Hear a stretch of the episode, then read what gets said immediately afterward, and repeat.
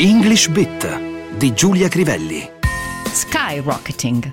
From cars to groceries, prices are skyrocketing. Is it just a recovery blip or a return to 1970s like inflation?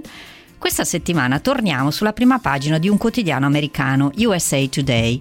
Facendo seguito a giorni di preallarmi e veri e propri allarmi, titola dalle auto ai prodotti alimentari i prezzi stanno schizzando verso l'alto. È solo un effetto collaterale della ripresa o un ritorno al tipo di inflazione vissuta negli anni 70?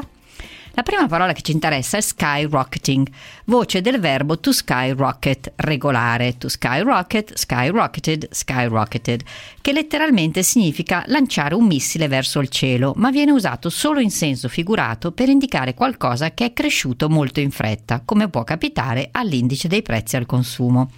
Tra le altre parole composte a partire da sky ci sono skydiving, paracadutismo, letteralmente tuffarsi nel cielo, skyline, il profilo della città, ma anche in italiano usiamo la parola inglese, e sky high, che vuol dire altissimo. His confidence is still sky high. La sua fiducia in se stesso è ancora ai massimi livelli. There was a period when interest rates were sky high. Ci fu un periodo in cui i tassi di interesse schizzarono verso l'alto. Avremmo anche potuto dire There was a period when interest rates skyrocketed. Tra gli idioms, the sky is the limit, letteralmente il limite è il cielo. With a talent like the one he has, the sky is the limit. Con un talento come il suo non c'è niente che non possa fare. Tornando a USA Today, notiamo la parola blip, che significa effetto collaterale, in genere negativo, ma che si presume di breve durata. Più interessante l'espressione 1970s, che si scrive 1970 in numeri aggiungendo una S.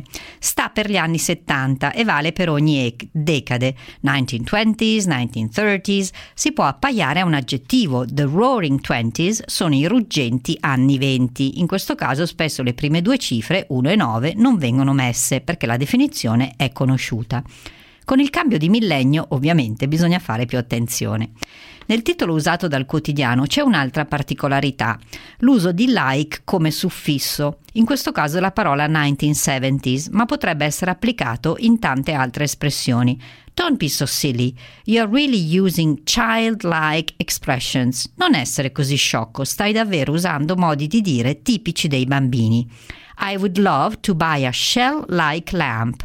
Mi piacerebbe molto comprare una lampada che assomigliasse a una conchiglia.